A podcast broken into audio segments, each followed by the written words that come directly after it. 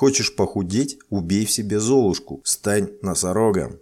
Меня часто раздражают всякие любители со статейками в гламурных журналах, попрошайки смс диетологи-маркетологи, которые продвигают массу идею о том, что можно есть все что угодно, особо не парясь, лежать на диванчике, и периодически будет приходить добрый волшебник на голубом вертолете и одаривать вас стройной фигурой, ящиком бабла и чего вы там хотите, не менее двух вагонов. Типа Золушка на современный лад. Слопал таблетку и ты фитнес-модель.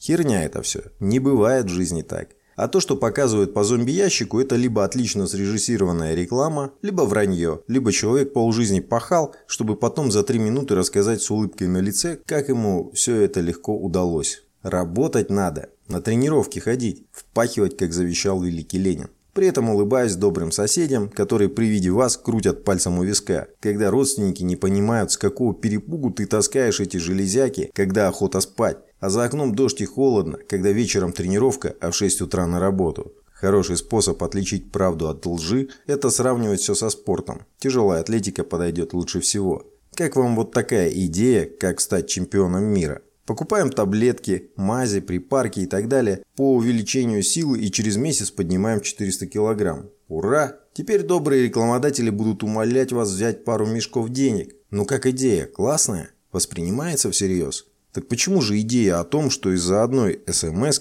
вы похудеете, из-за одной диеты вы получите нужный вам результат, список можно продолжать до бесконечности? Да потому что мы верим в халяву и сказки. Пора прекратить сказками питаться. От сладкого задница слипается. Любой актер, который вам симпатичен, по полгода готовится к одной роли. Живет, ест, спит по расписанию. А средненького человечка взять попробовал раз, два, оглянулся, если соседи, не дай бог, увидели или хихикнул кто-то над ним в тренажерном зале, и все. Значит, не мое это. Это у меня предрасположенность к весу. Это я такой уникальный, у меня генетика такая. Фу, блин, расстройство одно. Если бы дети также подходили к процессу обучения и достижению результатов, то никто бы из них не ходил бы. Самые упорные ползали бы, и все. Сколько ребенок учится ходить? Пока не научится, пока не получит результат. Волшебная формула, ее это. Пробовать менять подходы, получать обратную связь, делать выводы, падать и снова подниматься, но идти вперед, как носорог в танке. Если у носорога плохое зрение, то это не его проблемы. Стань носорогом, убей в себе Золушку. Хочешь результата? Действуй. Алгоритм действий всегда будет стандартный. Законы создания красивой фигуры, выращивания детей и шампиньонов всегда одни и те же. Утром деньги, вечером стулья. Или наоборот, вечером деньги, тогда утром следующего дня стулья.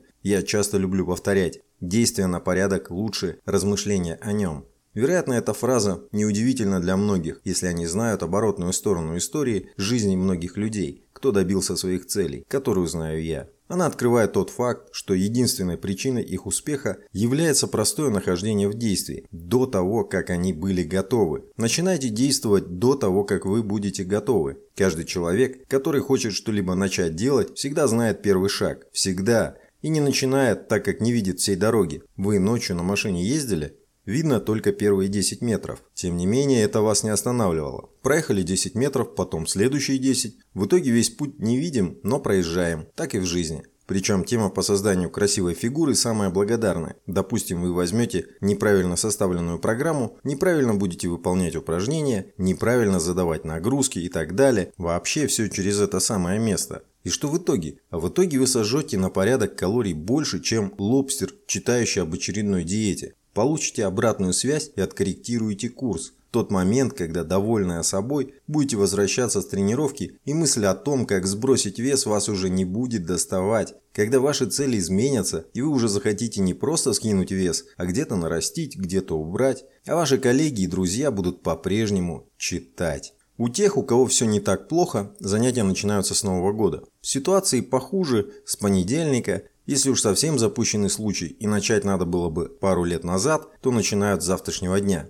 Вот только это все абстрактно. Начать можно только сегодня. Завтра нет. Его не существует. Ну вот по-вашему, когда начнется завтра? Запишите дату. Вот когда наступит этот день, что уже будет? Правильно, сегодня. Уловили мысль? Не верите? Проверьте. Запишите сегодня, когда наступит завтра, и попробуйте завтра опять написать. Будет две разные даты. Так что у нас есть только сегодня, и знаем мы только первый шаг. Вот этого больше, чем достаточно. Поднимаем отсиженный зад и вперед. Вот вам еще одна мысль. Инструкция к применению. Думать недолго и сразу действовать. Принятие плохого решения или худшего из возможных – это лучше, чем никакого решения вообще. Потому что, если решение ведет к действию, то легче исправить направление, в котором кто-то или что-то двигается, чем заставить кого-то или что-то сдвинуться из бездействия. Целостная основа человеческих достижений – это зигзагообразное движение и коррекция курса. Едва ли кто-то достигает своей цели по прямой, вместо этого он ее достигает, двигаясь, налетая на что-то, двигаясь другим путем, стукаясь, зигзагом, но двигаясь, двигаясь, двигаясь.